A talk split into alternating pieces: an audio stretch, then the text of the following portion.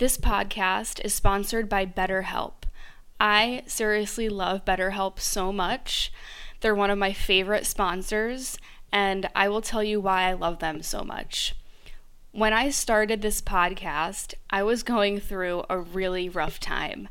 I'm talking drug relapse, drug addiction, drug abuse, relationship issues, anxiety, depression. I was going through one of the craziest moves of my life. So, therapy really helped me get through a lot of that. And online therapy is, in my opinion, even better than going to a therapist's office because, let's face it, our lives have changed the last year or so. And I just feel like online therapy is the best way to go. BetterHelp will assess your needs and match you with your own licensed professional therapist, and you can start communicating with them in less than 48 hours. They really do match you with, with a therapist so quickly. It takes, in my case, less than 24 hours. It's not a crisis line, it's not self help, it's professional counseling done securely online. And there's a broad range of expertise available, which might not really be locally available in all areas.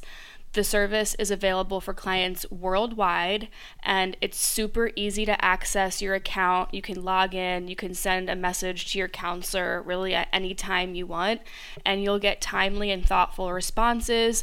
Plus, you can schedule weekly video or phone sessions, whatever you prefer. I like to do phone sessions sometimes because sometimes I like to, to go on a walk when I go on when I do my therapy sessions it's really up to you. Traditional therapy can come with kind of a stressful energy attached to it. So I really love how BetterHelp is really controlled by the the patient. If you want to connect with your therapist and communicate something with them, they have a journal feature which I absolutely love. This journal feature has the option of sharing your journal entries with your therapist, but if you want to keep them totally uh, private and anonymous towards yourself, you don't have to share them with your therapist. But I really like this feature because for many of us, starting fresh with a new therapist gives us a lot of anxiety and it can trigger us. Um, so if you feel like that, you're not alone. I felt the same exact way. Because let's face it, a new therapist has to ask questions and try to get on the same page as where their client is.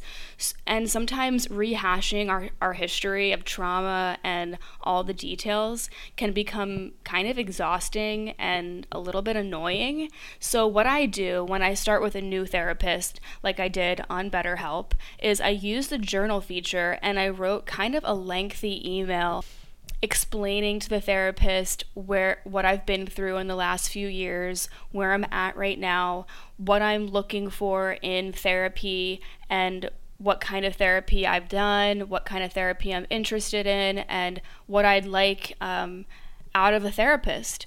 So, this is super important. If starting with a brand new therapist gives you panic or anxiety or stress, this is the most stress free approach you could possibly do. I love how they matched me with someone with the experience and qualifications that I asked for. I personally asked for a therapist who had some experience with eating disorders, depression, and relationship trauma. Once BetterHelp matched me with my therapist, she messaged me right away and then I scheduled my first session with her for that week. The process is easy, effortless, and stress free. BetterHelp is more affordable than traditional offline counseling, and financial aid is available. So, if you're going through a hard time right now, and let's face it, so many of us are, whether it's emotional turbulence, depression, anxiety, relationship issues, LGBTQ issues, whatever it is body image, self esteem, BetterHelp wants you to start living a happier life today. Visit betterhelp.com slash vibe. That's betterhelp, H E L P, and join over 1 million people who have taken charge of their mental health with the help of an experienced professional. Vibe Within listeners, you get 10% off of your first month of online counseling at betterhelp.com slash vibe. That's better, H-E-L-P dot com slash vibe betterhelp.com slash vibe. Go start online therapy. DM me on Instagram. Let me know how it's going. And I hope that you get the help, the support, and the healing that you deserve. Welcome to the Vibe Within podcast. I'm your host, Gab Cohen.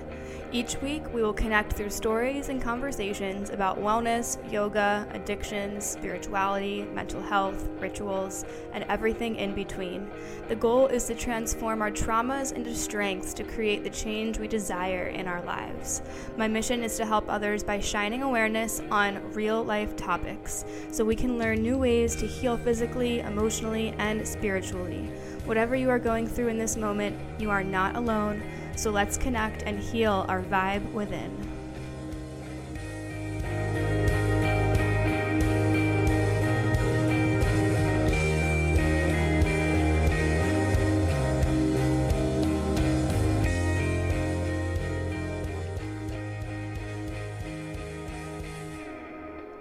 Hello, hello. Welcome back to the Vibe Within podcast.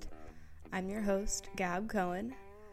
Thanks for coming through and hanging out. And we're going to have a really amazing time because you're tuning in to one of my all time favorite interviews that I've done. And it's a powerful one. It's really, it's really expansive and powerful. And I'm going to get right into explaining why.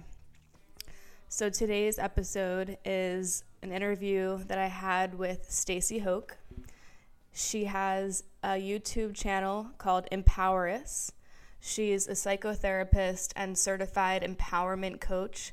She does spiritual counseling and she is a self help enthusiast. She's also a mother of five and she's only 35 years old. So she is a powerful goddess woman who just speaks the damn truth and the reason why I wanted to interview her on the podcast is because when I started listening and watching her YouTube videos, I instantly felt this like super strong connection to her because she fucking just speaks it raw. And she has no problem sharing her childhood trauma, the way that she was raised, and it's very, very inspiring because she is not your typical therapist. She has a really new age way of thinking and she has a really fresh perspective on this whole reprogramming and deconditioning the mind and the whole love and light, letting go of the past thing. Um, she has a really cool perspective on it, and she just blew my mind. So, we dropped in heavy and hard straight from the gate. So, literally, buckle up and get ready for this because it's a real and raw, and it could be somewhat triggering um, this episode. But Stacy gets vulnerable as fuck, and she shares very personal information about her upbringing and her family dynamic, and that's why she's such a powerful force. She's not your typical cookie cutter therapist and we talk about some heavy shit that really helped me realize that a lot of the trauma that I'm dealing with isn't even mine. It's my parents, my grandparents, my ancestors. We talk about the archetypes of mothers and fathers and toxicity in the patriarchy within narcissism and codependency. Like, she has such a mind blowing mind just to like for lack of a better description, she's just so fucking cool. She's one of my expanders. Like she is just she's so real and honest that you feel so safe when you're talking to her about anything. Doesn't have doesn't ma- matter how big or little the trauma is. She has a way with words and that's probably why her YouTube channel is doing so well. Um, she speaks the cold, hard truth in a very helpful and positive way. And she helps her clients rewrite their stories in real ways and brings real ways of utilizing it all and integrating it into life. She talks about accepting the past instead of the pressure to release it and heal it which is what we're all kind of dealing with in this self development world that we're living in. Everybody's like, you know, you're not your past, let it go, move forward. And it's like, well, wait a minute. Like there's there's something to be healed there. And um, she has a really dope perspective on how we are all really into this self development world, but Instagram is only a, a way for us to see what we want to be instead of accepting who we are. So she talks about how when we're children and go through trauma, it doesn't feel like trauma until we are adults. Uh, the trauma effect is when it settles in, and, and then we're seeing the situations that occurred in our new perspective as an adult. So that was really ex- exciting to talk about because it's it's things that I didn't really take into, into consideration. Um, she calls it a whiplash effect, and she gets deeper into that, which is really, really interesting. Uh, I talked to her about my experience with how I'm an introvert now and how I feel isolated, which a lot of you guys have reached out to me and asked me, what do I do? Um, since I am in another spurt of spiritual solitude and uh, isolation. And this episode is literally for you. Like, we talk deeply about that, how my past has somewhat tainted me, and how becoming sober ish has given me a new reality on how my toxic past with drugs and alcohol shaped me, and, and how now I'm healing and integrating myself back into society. And she speaks openly about how isolation isn't bad. It's a form of discernment. And I love what she what she gets into about that. Um, it was really really helpful and gave me a new a new way of, of thinking about it and I realized that my my perception of depression was kind of skewed and and how depression can feel like you're walking around with an open wound we get into that and how depression really just keeps us in our head and it makes us feel like everyone can tell that we're depressed, but really nobody can tell. We're just really deep in it and deep in, in our head. And um, yeah, it's really challenging, but she helps people realize that they are loved and they are worthy. And her honesty is just so refreshing and it helped me helped me a lot. And um, towards the end, she gets pretty emotional and she cries and she shares a really personal story about her mother and about a, a perspective on Saturn return and the pressures that we go through as late 20s, early 30s. And to be honest, you guys, I listened to this episode twice before launching it because it was so powerful and I got new information from it each time. And it's like, it honestly is going to feel like a personal therapy session for you even though it's just me and Stacy talking to each other. I feel like everything that I brought up, all the questions that I had for her are because you guys reach out to me and you ask me these same questions. So I really I really wanted to bring that into the interview and get some answers from someone who I feel like you guys are really going to resonate with. Um, she knows her shit. She's been around the block and she is young and like I said, she has a new wave kind of perspective of of healing people and helping people heal themselves.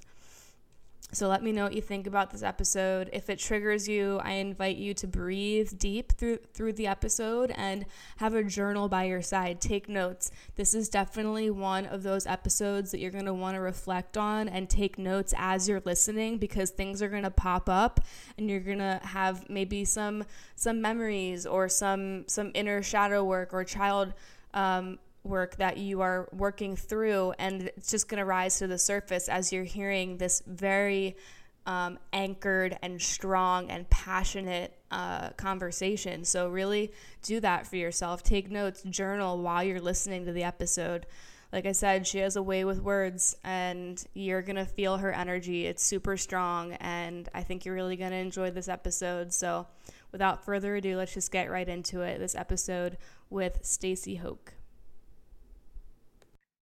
So, yeah, let's just dive right into it. Um, I found you on YouTube and I've been watching your videos for a few months. I know you've been you've been at it for longer than that, but I don't know, something just was screaming at me to reach out to you. I think the the the video that really caught me was the video about um, isolation and depression, and I don't know. I just felt like you were speaking to me, and the people who listen to this podcast are um, very much into obviously mental health, mental wellness, um, and I get a lot of questions about you know, oh, I'm, I'm so inspired by your journey with spiritual isolation and spiritual solitude. And I'm like, I don't know if I'm the best person to explain all this. And then when I saw your video, I just like fell in love with the way that you articulate things. So, um, are you um, talking about the, um, I think I titled it Isolation and the Empath. Is that what you were talking about?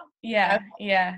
Um, but before we get into that, um, if you just want to tell the audience what you do a little bit what about what you do and um, your your vibe and your work sure well one i'm a writer that's like my number one soul that's my dharma on the planet but i am a reformed psychotherapist turned life coach um, i come from a background of what we would modernly call narcissistic abuse, but I like to call us who have experienced that narcissistically confused people because those of us who are raised or encountered somebody who is um, that archetype later in life, we understand that like the whole premise is like, oh my god, it's so confusing. Like there, you could say it's abuse. Like all abuse basically is narcissistic abuse, but it created in my demographic, our personality is we're super wired into how everybody else is feeling and thinking and not necessarily in our own firm position of who we are and the work of recovery or self discovery is to establish who we are without all of those projections that we swallowed in the mirror of life. So, my work is actually more aligned with epigenetics, which is the idea that actually what's true is nurture changes our physiology, nurture changes our nature. So, it's great to know that, okay, well, I come from a lineage, which this is what epigenetics is. The lineage comes and my lineage is codependent and narcissistic people and then they give birth to my mother right and then she's like both of those things in the same person that's why i say wherever you find a narcissist you're going to find a codependent because that narcissist is codependent with something outside of themselves and it might be an empty thing but they never had anything to plug into. So the codependent is ambivalently trying to plug into something and the narcissist is like oh yeah well this is great because they're plugging into me they're paying attention to me I, i'm getting some sort of fuel right? So it's not that they're bad it's not that they're wrong it's that they're trying like an addict is trying to soothe the wound soothe the feelings they're doing that in their relationships and so is the codependent so i work with codependent empaths who are um, we actually what we need to do is embrace a little bit more of the narcissist in us because what I have discovered after working for years and years and years is that we, um, as codependent empaths, we use shame to not teeter to the side of grandiosity. And narcissistically aligned people use grandiosity to not teeter to the side of shame. But if you look at that from a blueprint perspective of how the psyche works, it is a blueprint, it is a pattern, it has a densification and form in the physical body. We can look objectively at that and go, okay, here's my part of this dance. And if I come to center, I'm not going to be attracting all of these kinds of relationships in my mirror. So my work is to understand that the story of our lineage that is written in me. Like we're not born a blank slate. I am born the daughter of a mother who was narcissistically abused who watched her mother codependently stay with her father while he beat her raped her children um, had children with her sister outside of their marriage and she stayed with him okay? So that cellular story is written in me. I don't mentally stand a chance right? Unless I do the work to be normal. Because us people who come from lineages like that, we go, oh my God, I'm an alien dropped on this planet. Like, what the fuck is going on? Like, this shit is insane. Yeah. So, my work is to do the work that I've done it within myself to just stabilize and to stop focusing so much on my mother's mental health because I was, you know, that was the thing. You grow up with somebody who's that like ambivalent, who tells you you're a piece of shit and you just want to please them. And you grow up going, oh, I'm a piece of shit. I have to please everybody. And you negate yourself. Yeah. So I work with people who understand that and I assist them in the energetics behind what's going on on a cellular level for them to stabilize yeah. Wow. That's okay. So that's that's pretty much why I fell in love with your vibe because you I feel like everything you just explained is basically reprogramming, reconditioning, unconditioning and unprogramming and like relearning yourself at, without um the identity of like how you were you know kind of raised because we don't it's not like we choose um to be raised in in those ways and i feel like the basis of your work is shadow work and it's like and i, I know that this is huge in, in the self-development world right now and a lot of you know what i talk about is my own shadow work but i love how you i feel like you um you have a way of work with words that isn't your traditional therapist kind of energy because I've been in and out of therapy, you know, for for years. I took a lot, many years off, and um, the way that you fuse together the life coaching kind of energy and the therapy energy is really nice and refreshing because sometimes, um, and I've heard I've heard many people say this.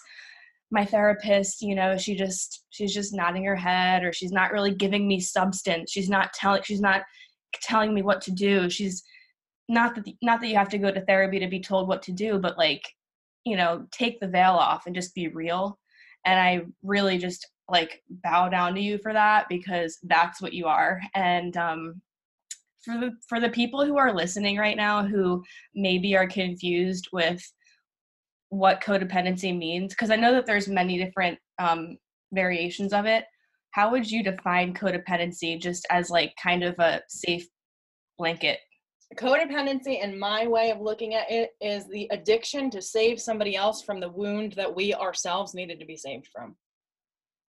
It's yeah. that simple. It's uh, oh my god and we don't it's so subconscious but we go let me save you because nobody saved me. And we might attract narcissists we might attract addicts but what we also do as a codependent then we we easily recreate addicts and we create narcissists because we're trying we create situations in which then we become narcissistic where we have to cut somebody down just to save them from the wound that we ourselves weren't saved from so mm-hmm. if we are unhealed as a codependent especially if we're empathic with other people we are trying we are addicted to the sensation of saving the world from the wound that we ourselves wanted so deeply to be saved from. Yeah like we're all we're all kind of walking trauma and then we start to project it on other people and then we start to, to un, like wonder why our relationships aren't going that well or you know why why did every relationship go sour? And it's because i feel in my personal experience when my shadow comes out um, and i don't know how to integrate it with somebody else it's it's really it's like a mirror that you just can't it's like a dirty mirror that you, you just can't see yourself clearly and it's like really scary but um so like the majority of your work would you say that you're you're working with people who have mainly family trauma or relationship issues with with a you know addiction or narcissism or is it a combination of both? Like what would you say is um it's very interesting. So this is the way i would look at it. So when i say okay you take these two archetypal people so and and i'm going to use my own story in this but my grandfather purely narcissistic right? Like he is classically narcissistic. My grandmother classic codependent my mother who is their daughter who was also the golden child, which is dangerous. That's a dangerous person to be in a family system. It's dangerous to be the golden child and the scapegoat. Um, and and then she gives birth to me and she's literally classically narcissistic literally classically codependent and some people it's so divisive right? In our culture and the self-help work it's like oh my god he's a narcissist stay away from them. Well guess what? That's creating narcissistic people and studies show narcissistic people are actually happier. So if you want to be integrated right which is the this work it is to the shadow work is to recognize that they're both within us and we try to cut that part of ourselves out. We try to be like no i'm not going to be like that and no that's not me. But what we have to do the only way we can change something is if we accept it first. So we and when people say out the narcissist cut out your family systems cut out this it's like okay you do that and it's not going to last very long because guess what? It's in your veins girlfriend. Like that shit is not going away. You can rewrite the program but that program you're going to operate on period whether you like it or not. So you might as well accept it. You might as well integrate it um, the people that i tend to work with are the people who are raised in the combination or the people who yeah they are coming from lineages that were raised in a combination of um, feeling like okay i have this mother who's weak and this father who is aggressive and she stays anyway. So I hate my mother while simultaneously identifying with my father, who I think is a perpetrator, right? Um, and they're both in us. That weak aspect of ourselves, that that uh, predatory aspect of ourselves. So we're both the victim and the perpetrator at the same time. And when we enter relationships, because we don't know how to be in a steady relationship with ourselves, we either become the victim or the perpetrator there's not a lot of in between for the unintegrated person so i work with people who basically have both sides running in their veins so when somebody comes into your practice um, whether it's they're dealing with family trauma or um, you know relationship issues or they're just trying to find themselves and understand why they are the way they are um, what's your protocol? Like how do you start helping people reprogram deprogram you know swap out the files and everything? Like how, what's your what's your first you know protocol or way to do it. Well i suppose that that's why you know it's funny that you said this about the way that I work and you know a tr- traditional therapist is afraid right? Because a lot of therapists go we have the highest degree of mental illness in any field right? So therapists we enter therapy to try to heal ourselves. And then we're like okay I see myself in you. Mm-hmm, I'm gonna nod at that because I don't really know what to do about that and I have a client who's a psychologist and yesterday she was like I said something and I reflected something, and she said, This is why I love working with you instead of a normal quote unquote therapist, because you're willing to say that to me. My first thing that I will say is, I show up. I reflect to them, this is what I see. And I am, and it's not a personality thing that I'm reflecting, it's an energetics. So the, personality is operating based on the energetics, but we don't often, not a lot of people are as in tune with the energetics behind the personality. Um, and I think that that was the benefit for me of being raised by a woman who's both codependent and narcissistic because I could always see her in there and I was like, just let me save you. Like, what the fuck are you doing? I can see what you're doing. Let me help you. And so I think that the first thing is obviously awareness does a lot for a human being, but I am willing to reflect and be an honest mirror instead of a I'm going to poo poo you and act like you're a victim. Like some people don't like to work with me for that reason because they're like, well, I want you to let, I want you to say he's an asshole. Well, yeah, I'll say he's an asshole. He might be an asshole. And what's your part in the dance? Right. on the floor with the asshole, let's look at that. Like, right. like to smell some shit. Right. so let's look at that part. Yeah, because when you're stepping into therapy, you're not you're not it's like something drove you there because you know that something within you is not feeling right and you're not going to therapy to fix the other person. You're trying to figure out how to you know deal with the triggers and deal with all the things that are going on in, in, in life and um for for someone who is dealing with a lot of trauma, say from their past. Um, maybe some of it's not even family related. Maybe it's just you know these toxic relationships or sexual assault or sexual abuse or just really crazy times in in school and college. Like what would what would your best you know way of going about that be for someone to release the past? You know it seems so easy. It, and i'm i'm a yoga teacher. I've been teaching for 7 years and i i'm always saying you know it's release the past it's in the past but it's easier said than done. Like how do you really go about that? Well my first inclination is not to release it it's to accept it. Right. So if uh, like in the work of Ken Wilber, who I love, he calls them holons, where like every stage of the self is in there. So when we do inner child work, a lot of people go, "Oh my god, I'm like carrying around my little inner child and I'm like helping it by saving it." But the you as a child, you didn't necessarily just need somebody else to come save you. You needed somebody to come sit with you and see what you see. Like that's why I always wanted siblings because I wanted to sit at the table and be like, "Are you seeing how fucked up this is? Like what is going on here?" so to integrate the past by accepting, okay, this is a particular stage. And I don't need to cut it out of myself. I don't need to release it. I need to actually integrate it and let it be what it is, which is the past right? But that past lives in me. And I can then, in like concentric circles, I can say, okay, there's my inner child. Okay, there's my adolescent. There's my college years. And this is where I am now. And all of those are me. All of those created me. And the wound that we get is the wound that we needed. And it's it's funny because I am way more spiritually inclined to say, actually, we do choose our parents. It's not just that we didn't choose to be raised that way. I, on a soul level, I'm so grateful.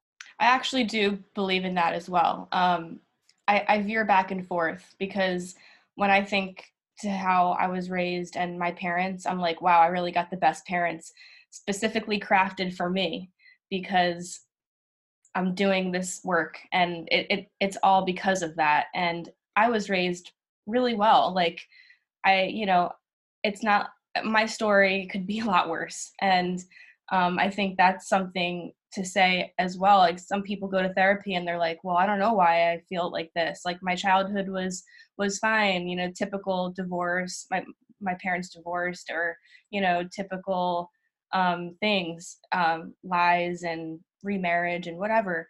But some people go into therapy thinking, well, why am I so fucked up if I feel like my childhood wasn't that fucked up? you know and it's then i feel like it's a lot of digging um, and unconscious unconsciously like trying to see what what really happened and i feel like that's a lot of the shadow work as well because when we're younger like in my personal experience i feel like i wasn't aware and now that i'm aware and i'm an adult everything's starting to come together and piece together like oh like that wasn't normal or that's kind of like and, and what you're just saying with all the parts of you the pieces of you like your adolescence your college your your child. So do you think that those different parts of yourself are showing up to different scenarios in in one's life? Like do you think that do you think that when you're when you're in therapy with somebody you can actually like decipher these different totally.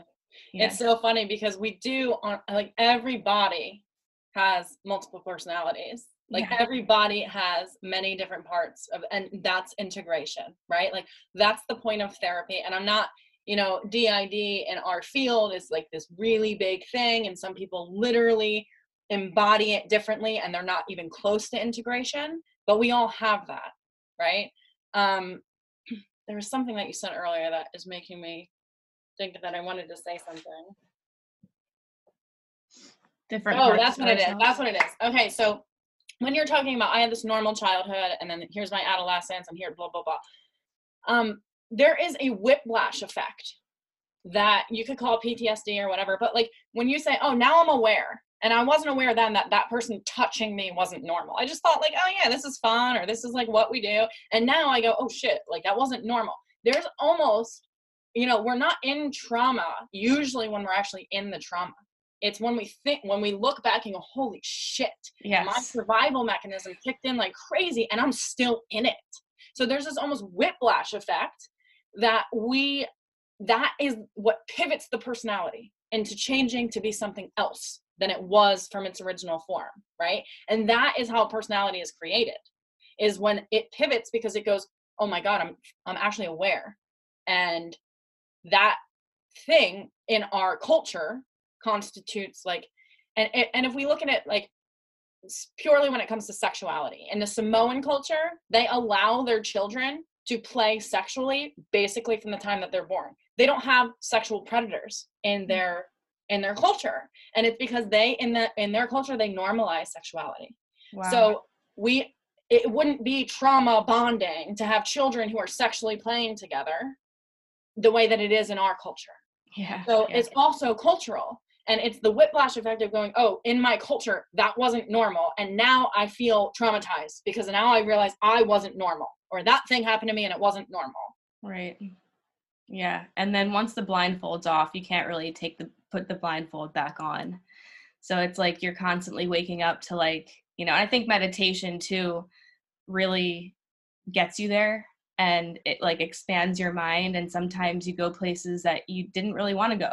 And um i i kind of want to pivot into a different kind of topic. Well they're all kind of the same but when you have someone that comes into your practice and they are isolated and they are depressed but they are they're not at their worst like their their mental health is is okay but they they're just they they want to get out of like the isolation and, and the depression. Can you like talk a little bit about that? Like why somebody you know like for me for me like just to use me as an example i have a podcast i teach yoga i'm social sociable but like online more you know? And i wasn't like this before. In college i was drinking and drugging and you know like party um extrovert. And then something happened when i became sober when i became you know not interested in having toxic sex or toxic relationships.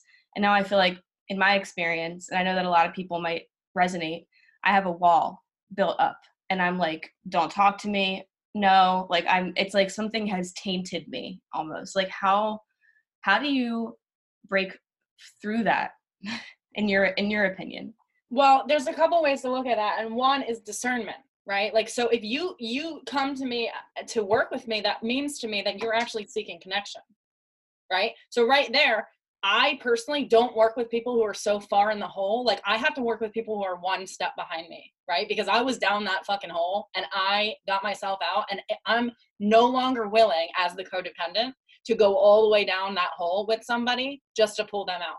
I have to be with somebody who's willing to I can reach down a hand and be like, "Hey, come on up here. This is what we're going to see together. I'm going to bring you to this world." Um, I know the world that you're in, but you got to come up. So, what that means to me is that anybody who would even come to me is using their discernment to seek the connection that feels like is going to actually expand them. So I get it when we say, okay, well, you're not for me. And it feels like we're like isolating and we're going, oh my God, I'm like kind of an asshole because like I don't really like people or I don't want you in my world. Um, but I look at that at present day as discernment, not isolation. So I discern who I want to bring into my world. I discern what territories I'm willing to step onto that are outside of myself and my own territory that I want to explore. Mm-hmm. And sometimes that looks like I haven't met a soul in a, a hundred years that I feel is um, either safe enough or aligned enough with where I am. And I let that be okay. Yeah. Because we also have to look at it like there's different seasons and there's different chapters and we can judge ourselves and say like well i'm kind of an asshole. I should be more like i used to be and blah blah blah. But it's a phase. And for whatever reason if somebody comes to me they the first thing is not to try to get rid of the phase or get them out of the phase.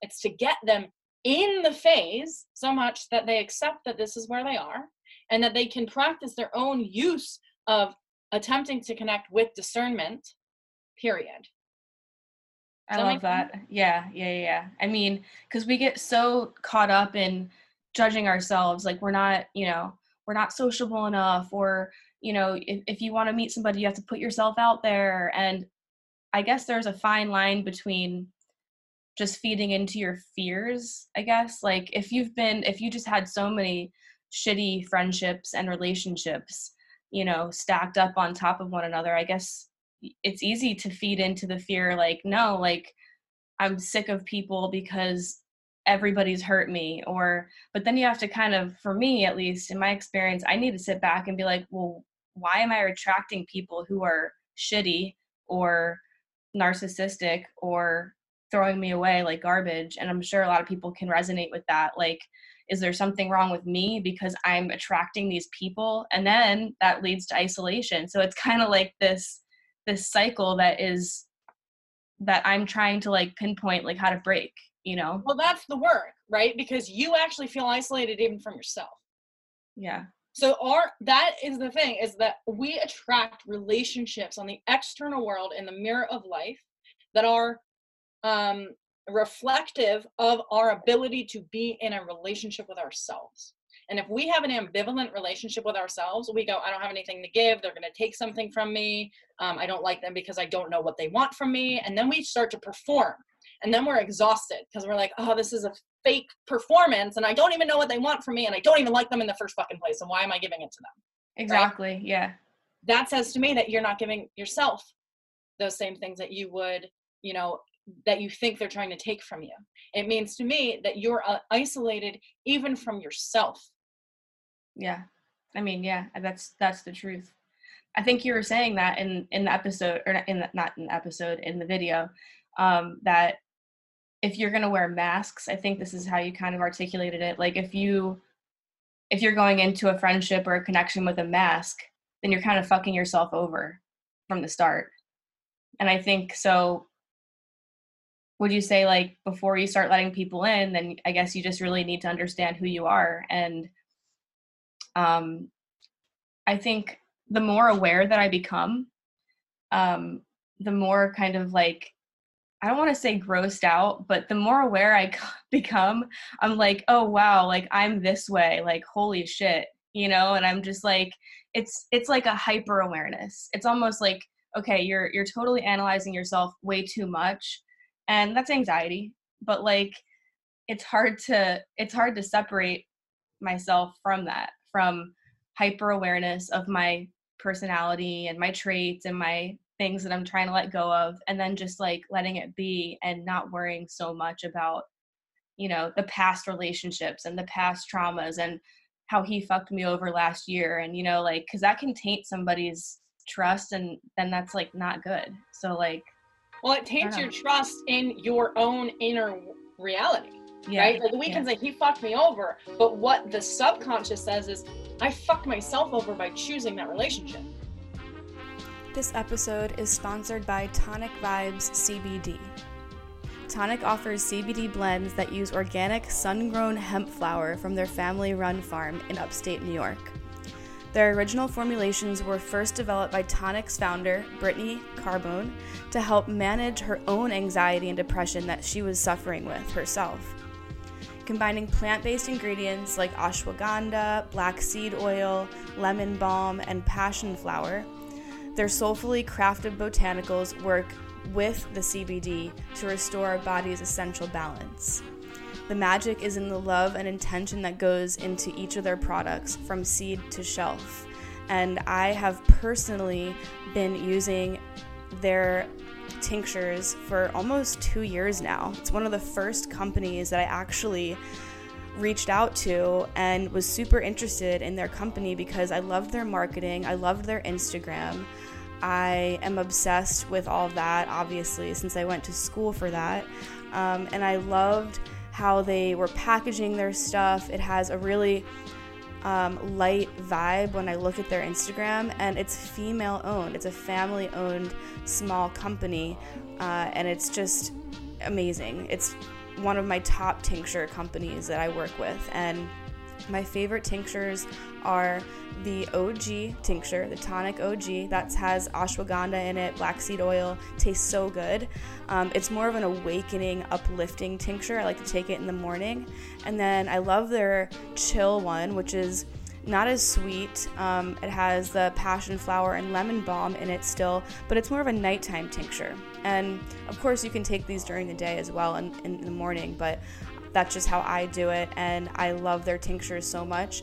They also do little roll on topicals, and they are doing CBD flower as well.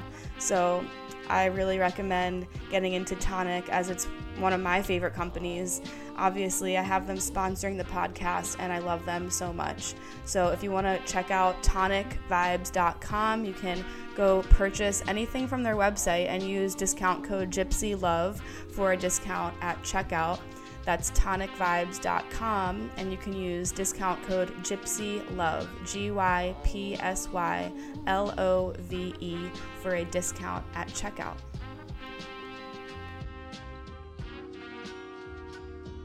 So it's not the external world that we're trying to, and even so, even hearing you say, like, oh, I'm trying to like get rid of these parts of myself or whatever, I'm trying to change these parts of myself.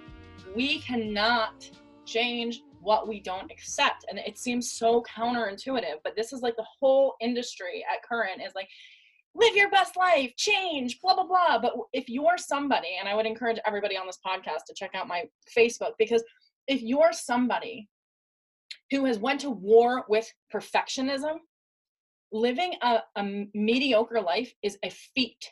Like you've won the battle. If you're willing to meet yourself in the center and be like, I'm just an ordinary everyday person and I don't have to be perfect. So we have this live your best life. And then we feel like, oh, because I see that potential, I'm supposed to do that. And if I don't, I'm failing. Yeah. Fuck that. What we need to do is get into where we are. Like, this is wh- where I am. This is who I am. This is how I've been. I see it. And you could go, I'm grossed out by that. Okay. But now that you see it, you're actually weirdly, you're distant enough to see it uh, like from a, a larger centrical concentrical circle right? So there's a gap in between actually what you're seeing and what you've been. And in that gap you have the opportunity to fill yourself with who you desire now to show up. And who you desire to show up for you that is you. Right. Like that awareness in itself is kind of like the pivot to like you know just i get i like how you just said that like kind of like meet yourself where you are. Like stop I don't know. I'm I'm I tend to dig myself in holes and rum, ruminate on things I want to change and you know, just like what you said, like this this whole industry is like you know, find your passion and like like be heard and be seen and, and Instagram. It's just like it's such a mind fuck. And everybody wants to be heard and everybody wants to be seen and everybody wants to heal. So it's hard to you know if you're in a place of darkness if you're in that shadow if you're having a really rough phase it's hard to to meet people and show them that part of you because then it's like oh well this part of me is not okay and like who who the hell is going to want to deal with this depressed part of me you know? So it's like it's you got to find your people and you got to find the people who i guess are in tune with that darkness too. I don't know what well let's look at it like this because i hear what you're saying but there's also something that is important which is you are aware enough to want to keep other people safe from where you are. And that says a lot about the person that you are. So just like keep that in your back pocket because yeah, if you are even aware enough to say like I don't I don't want to be walking around an open, gaping wound. And this is the place I come into my relationships from. Again, that dark place. Using discernment is not like, oh, I can bring these people into my fucked up world and this is going to be great because we're going to like bury ourselves in this hole together. It's, I am aware I want to keep the world safe from this. And it, it's hard uh, when we feel so distant from normal people, where we're like, oh my god, they look like they like have their shit together. That's very annoying because like they're not like, what is that? Um, that's hard because it feels so foreign to us. But we have to keep, we have to keep our eye on that. That like actually, I'm a person who wants to keep these people who already know the darkness safe from myself, and I want to keep my eye on these people who are in the light somehow and how the fuck they got there i don't know and it's very the ego goes oh my god i hate them right like how they get there i hate this person but they got there and they didn't get there because they didn't face the darkness. Like it's so easy for us to be like, oh my God, they have it easier and blah, blah, blah, blah, blah. Like that's my trigger. I have self pity and envy are like Stacy Hoch screaming self pity and envy. My subconscious mind is always like, I hate those people who had it easier than me. But if, yeah. if we keep our eye on them and go, actually, they've been in this hole that I'm in, and we discern like what we actually like about them, who who we want, how we would like to be like them your personality is somebody that's saying i want to keep these people safe because i don't want to be in this hole and i want to mm. keep, i want to actually pull these people out of the hole that i'm in so let me just keep my eye a little bit on the light even if it's like somebody who's a little bit brighter than where we feel because we can't look at people who are like so far distant that we're like oh my god they all they totally have their shit together it's like a little bit brighter than where i am because i understand that they understand my darkness mm. but they they've somehow gotten a little bit more fuel if we can do that we're being an awesome person because we're wanting to keep them these people over here who are in the hole and ourselves safe from the hole that we dug ourselves into mm. and if we just focus on a little bit more light and keep following that little bit more light we're going to be good to go i like what you said about um, walking around like an open wound because I feel like that is like the perfect description of what it feels like to be a depressed person and when I'm in my room and I'm doing my things, I feel great. I'm, you know, I'm happy. I'm journaling. I'm, di- I'm recording, editing. I'm in, I'm in the zone. Um, and then when I step out and I go places, I feel like it's just apparent. People can just tell, like, oh, that girl's dark. That girl's depressed. That girl's miserable. No, you're and, that person projecting that though. And that's the interesting thing, right? Like you're walking around going, they think I'm this, and all of a sudden you swallow that projection and feel like you're that. Mm. Yeah. So those people, which is interesting, like I always have to tell my kids, I have two teenagers who I'm like, they're not thinking about you at all. Nobody gives a shit about your existence. I'm sorry to say that, but it's true. These people yeah. aren't thinking about you. You're projecting onto them that they think this thing about you and then you become mm, i do it too right like yeah. and that's the work to be like no i'm going to humble myself to the reality that these people don't actually care right and they're going through their own shit and everybody's in their own little world and everybody's like actually egocentric and if i have that projection that's the reflection i'm getting in the mirror so you don't have that projection and i would suggest for you doing some mirror work if you're not already doing mirror work because if you can look at yourself in physical form it's easy to to be like oh i'm in the flow when i'm in my spiritual essence. But if you can see the physical package of a human body in front of you and look at it and say i don't see you as depressed. I actually see you as somebody who is loving and somebody who is desiring and blah blah blah. All of those things that you say the industry says okay like be passionate be desirous blah blah blah that all of that stuff is great it's a byproduct of the work of knowing yourself. So it's hard when we're spiritual beings in a package that we don't trust other people's packages because they've hurt us. Mm-hmm. And in that way, mirror work would be great because you can see the package and then you can go out into the world and be like, I recognize that what I'm projecting onto them is literally what I'm getting back, what I'm right. feeling from them. Right. And I feel like too with that, like as an empath, um, as a spiritual being, as a yoga teacher, I've been kind of self trained and self taught that when I go into a room and I'm teaching yoga, I need to make that a comfortable space for everybody. Like, I need to make sure that everybody feels welcomed, feels safe, feels comfortable. And I tailor, I don't want to say I tailor my energy, but I, I, I do kind of feel out like, you know, where everybody's at energetically at least. And I feel like everybody, even if you're not like a teacher or a spiritual person, like does that. Like when you're around certain people, like how you're saying everybody has multiple personality disorder you know everybody has multiple masks and personalities that they kind of mold for different people when you're around different people and i think it's hard to to like really know who you are when you know because when i'm teaching yoga i'm like this is who i am i feel like this like i'm really connected to like my highest self and then when i leave i'm like man i feel like a fake because that's the only like room that I feel like really connected to that. And then, you know, no, I don't know. It just, it's really interesting too. And then when you're around family, then a whole other personality comes out. So it's like really hard to calibrate it all and like, who am I?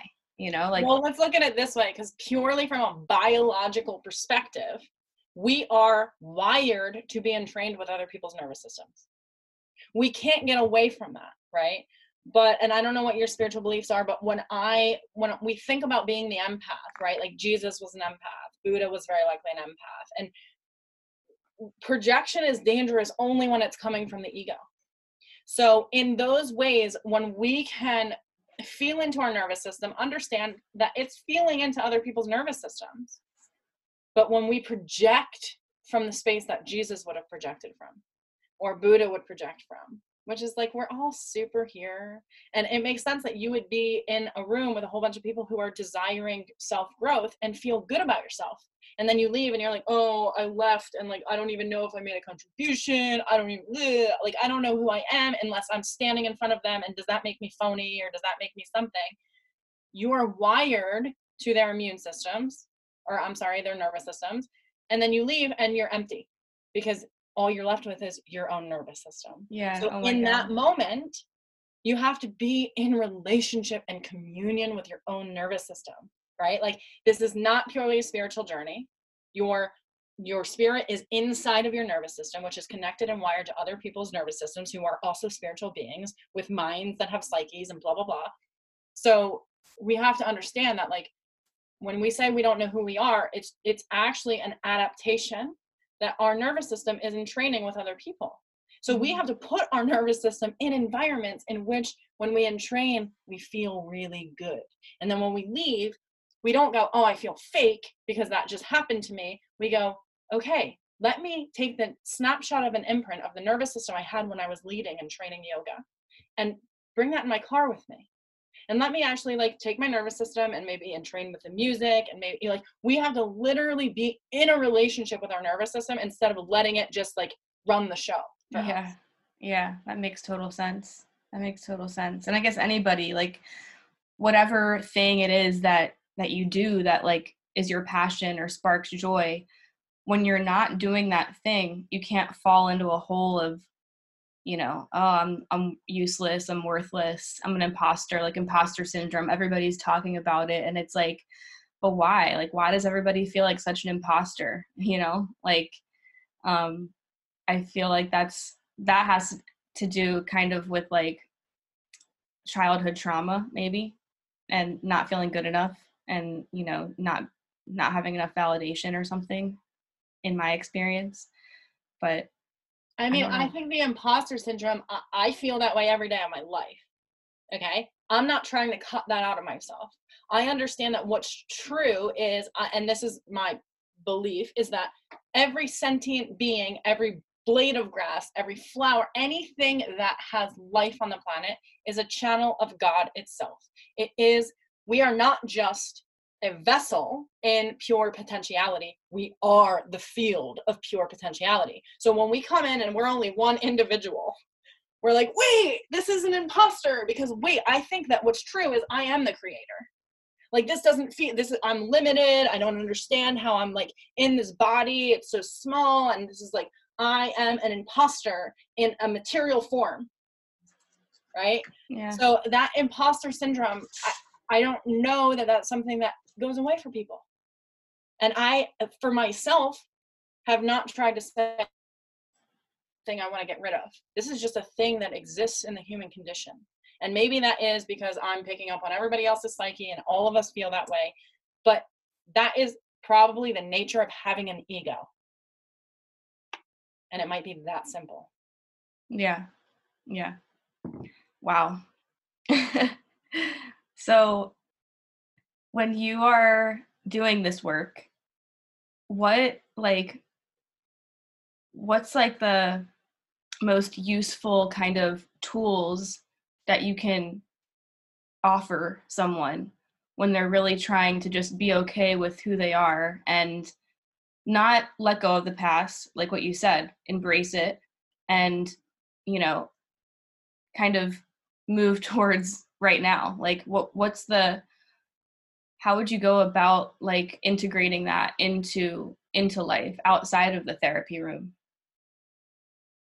Oh you mean like what tool would i give them to move forward on their own? Like yeah, like you know, it, when you're talking to somebody, I'm sure that you kind of give different options to people. Like, okay, when let you're me hold, let me stop you for one second.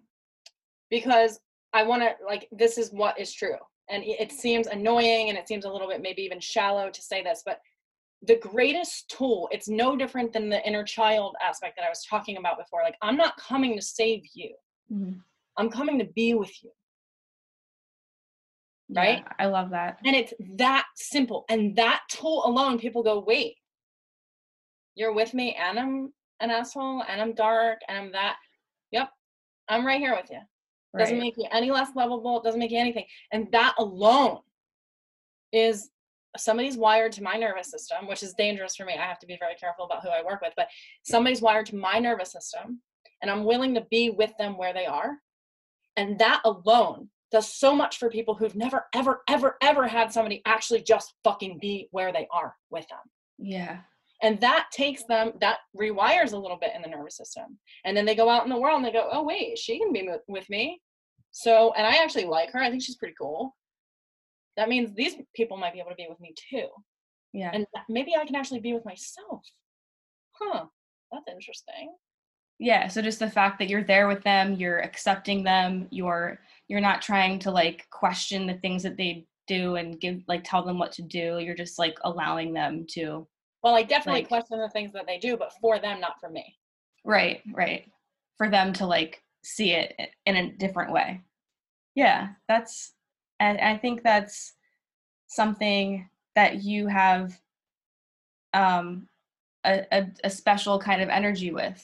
Um not to not to talk down to any therapists or different modalities but like when when somebody feels like they're just constantly being questioned questions questions questions. Oh well, how do you feel about that? Or how do you you know instead of just being there with with you. Like i really admire that.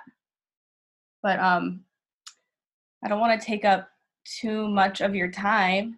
And i kind of want to one last thing i wanted to talk about is um, saturn return. Um, i know that you're spiritual and a lot of the listeners are in their saturn return so like 28 to 31 or whatever. I just turned 30 and it was just like a really intense intense um, awakening. And just to paint a picture um, now i'm staying with my mom and my stepdad temporarily. I needed to take a break i needed to step back i needed to really focus on my health my mental health my physical um, and it was like i think that the saturn return is just like a screaming um, of what you need to really focus on.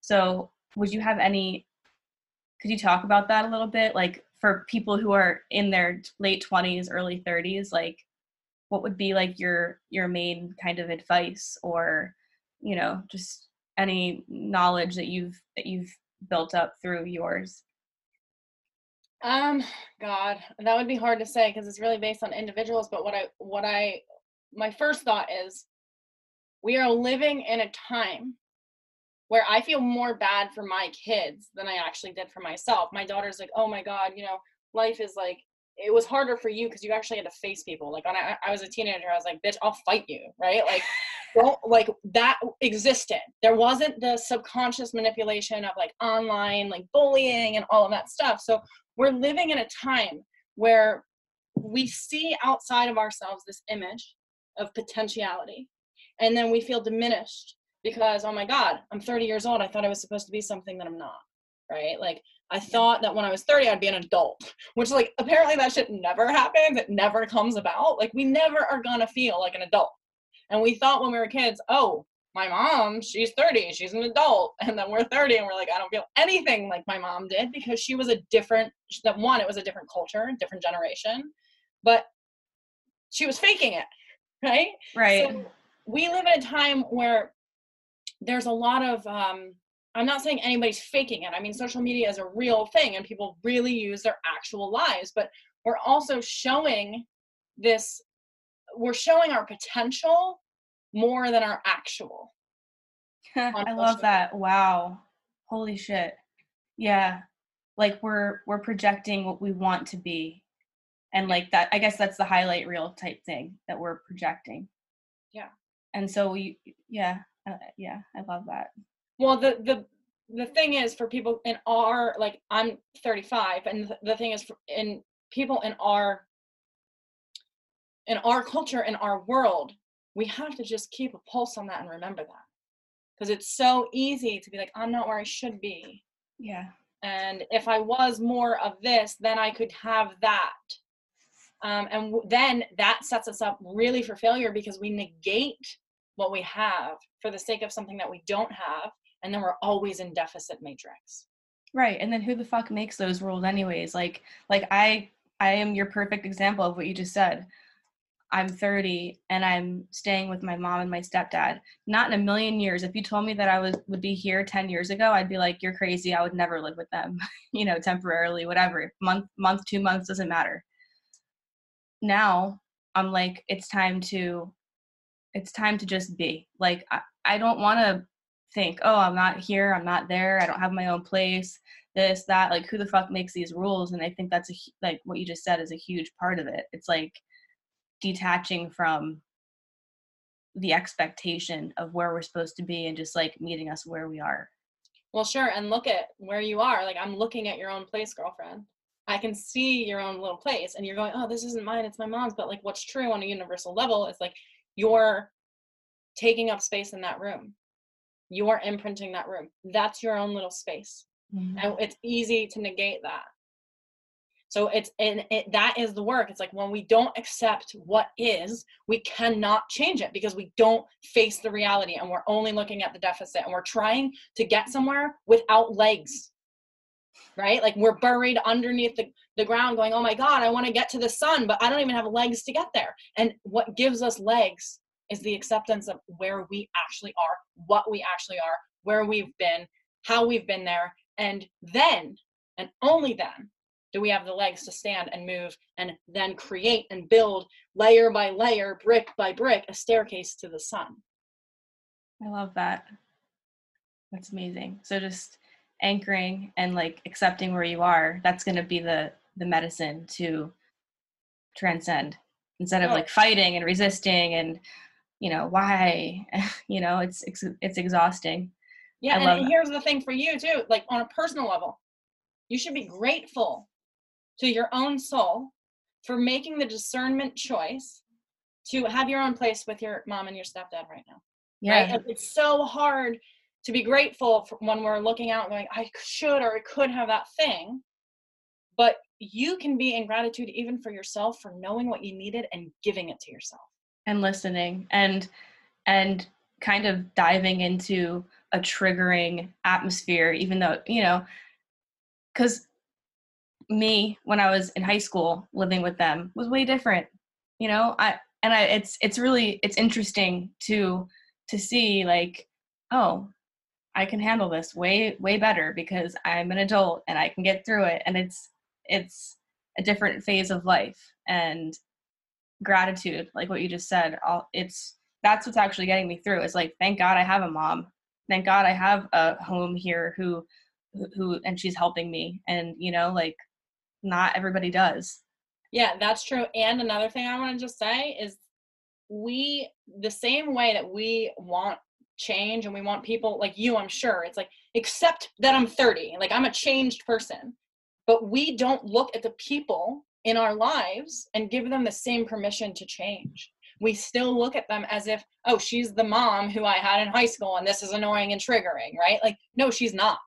She's not even close to that person. She's changed immensely. Yeah that's that's such a good point. I love that. Everybody's everybody changes. We just have to give people a chance to change and not like attached to the the past and past versions of them and yeah. Would you say that you're at you're at that place now with with people in your family? Oh my God. I would suggest everybody who's listening to this and resonates reads my book, Imperfectly Sane, because uh, what I will say is like, my mom was incredibly abusive um, in every single way, put me in the most dangerous, fucked up situations. And I wanted of course to like make her feel the pain that she made me feel but i knew i always knew and this is why i became codependent i wanted to save her i always knew she was doing that out of her own wound and i told my parents when i was a kid i threatened them with like when i grow up i'm going to write about this and in my book i talk about this that one time the only time i ever had a journal i was nine years old and i wrote that i liked a boy my mom ripped my journal because I was like writing and she like could feel that like I was writing something I didn't want her to read. She ripped it out of my hand, went in the bathroom, locked the door, and read it and was screaming. I was pounding on the door as a nine year old girl, crying. She was screaming, My daughter's a whore, my daughter's a whore. And I never wrote again.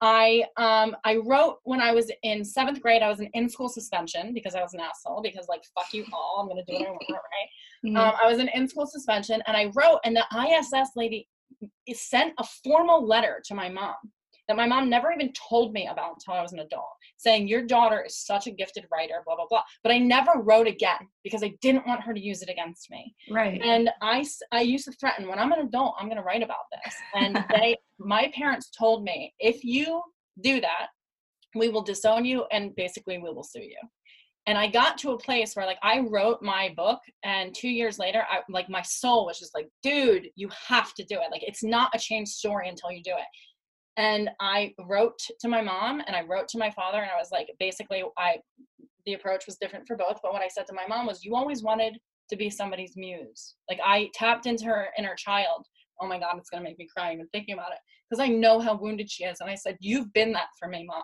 like let me let me just be that. And I basically said, whether you let me or not, I'm doing it. You can sue me, you can disown me. This has to be done on a soul level. I know it has to be done. And I did a Kickstarter for my book. And you cannot even imagine the fall to my knees when I saw my mom's name show up on that fucking list of people. Wow. Um, I know because my mom is classically, would classically be considered somebody with narcissistic, not even narcissistic like tendencies, narcissistic personality disorder. Change is possible, and I gave her that change by projecting a different story onto my mother. I know that change is possible. I believe in it so much and that's why i do the work that i do because this whole divide of people who goes oh narcissists are evil and codependents are this way and codependents are somehow the saving grace and they're better than narcissists no it's all the same it's the same pattern and neither of those patterns know themselves they only know their own ego so i believe in in so many ways that change is possible. And yes i have rewritten a story with my lineage not just with my mother but with my grandmother and with her father like the whole story is a whole new story. And it stops not with me but with my children. Wow. That's fucking beautiful. Thank you for sharing that. That gives people a lot of hope and you know not to cut people out and say things are never going to change like your story is literally the epitome of of what could be with healing. And like your vulnerability is it's just captivating. Like your youtube channel i'm going to link everything in the show notes your facebook your youtube channel your book um, so that everybody can find you. And um, i just really am so appreciative that you had this conversation with me and and shared your vulnerability and your story because that's a huge part of i feel like why I connected to you because you're just so open. You're just like, this is what fucking happened. This is, you know, because some people aren't willing to share that part of them. They're just they're just willing to share, oh well, this is how you can free yourself. But like what about the what about the mud? You know, and, and I, I really, really honor you and respect that. And I just I just want to say thank you so much for for doing this. You're welcome. All right what did you guys think of that episode? Like, holy shit. My mind was blown several times during that conversation, and I'm probably going to listen to it again um, down the line because I, I honestly feel like she rips apart some of these topics that are stigmatized and, you know, people just don't see it in a different way. And she really just understands the whole shadow work, trauma, childhood trauma, inner child work. And it's beautiful because you can see that it's obviously working for her. She has a beautiful, big family. And she, like I said in, in the intro, she is one of my expanders. And I really genuinely loved every minute of the conversation I had with her. So be sure to check her out, her YouTube. She has a Facebook community page. She's got a website where you can learn more about her. She's got her book. Uh, all of this is going to be linked in the show notes, and you can also follow her on Instagram. Uh, she does remote therapy sessions. Um, sometimes you'll get lucky and she will have openings, but uh, you should you could email her if you're looking for that. Uh, she is a busy woman, but she has a lot of amazing videos on YouTube where she dives into these topics. So if you enjoyed this conversation and you want more, I recommend heading to her YouTube channel, uh, Empower Us. And there's tons of videos where she dives deeper into each different topic. So it's really mind expansive. She's one of those people who just has something special. You know what I mean? So I hope you enjoyed it. And if you enjoyed this episode and you feel like someone in your life needs to hear this stuff, tag them, send them the episode, text it to them, screenshot it, tag, whatever you, you got to do, share it. Um, it's because of you guys that the podcast is thriving and it's because of your rate your ratings and reviews that really help the podcast rise to the surface organically. Um, it's just a one woman show. I know I've said that a, a bunch of times on here, but it really is. It's just me, myself, and my computer, my mic, and usually my cat is with me when I'm recording, and I do everything. I edit, record, reach out to sponsors and um, people I want to interview. So the Vibe Within is truly my baby, and it's yours as well. This podcast is yours because I create it for you. And I love when you guys reach out to me on Instagram or email me and let me know how you're feeling or what's going on or if an episode really resonated with you. I definitely answer every DM that I get, every email. So feel free to reach out and let me know how you're doing. Um, other than that, I hope that you have a beautiful rest of your morning, your afternoon, your evening, and really let yourself enjoy and find contentment and allow yourself to just be present instead of really worrying about where we should be or where society says that we should be or our family says that we should be. We are where we are. It is what it is. We're doing our best, and we have to find the way to find happiness and joy and contentment in the little moments during the day and live our lives, not just get through the day, not just get through the night, you know. We should be living and really living. So I'm just going to leave it at that. I hope you enjoy the rest of this song. Peace.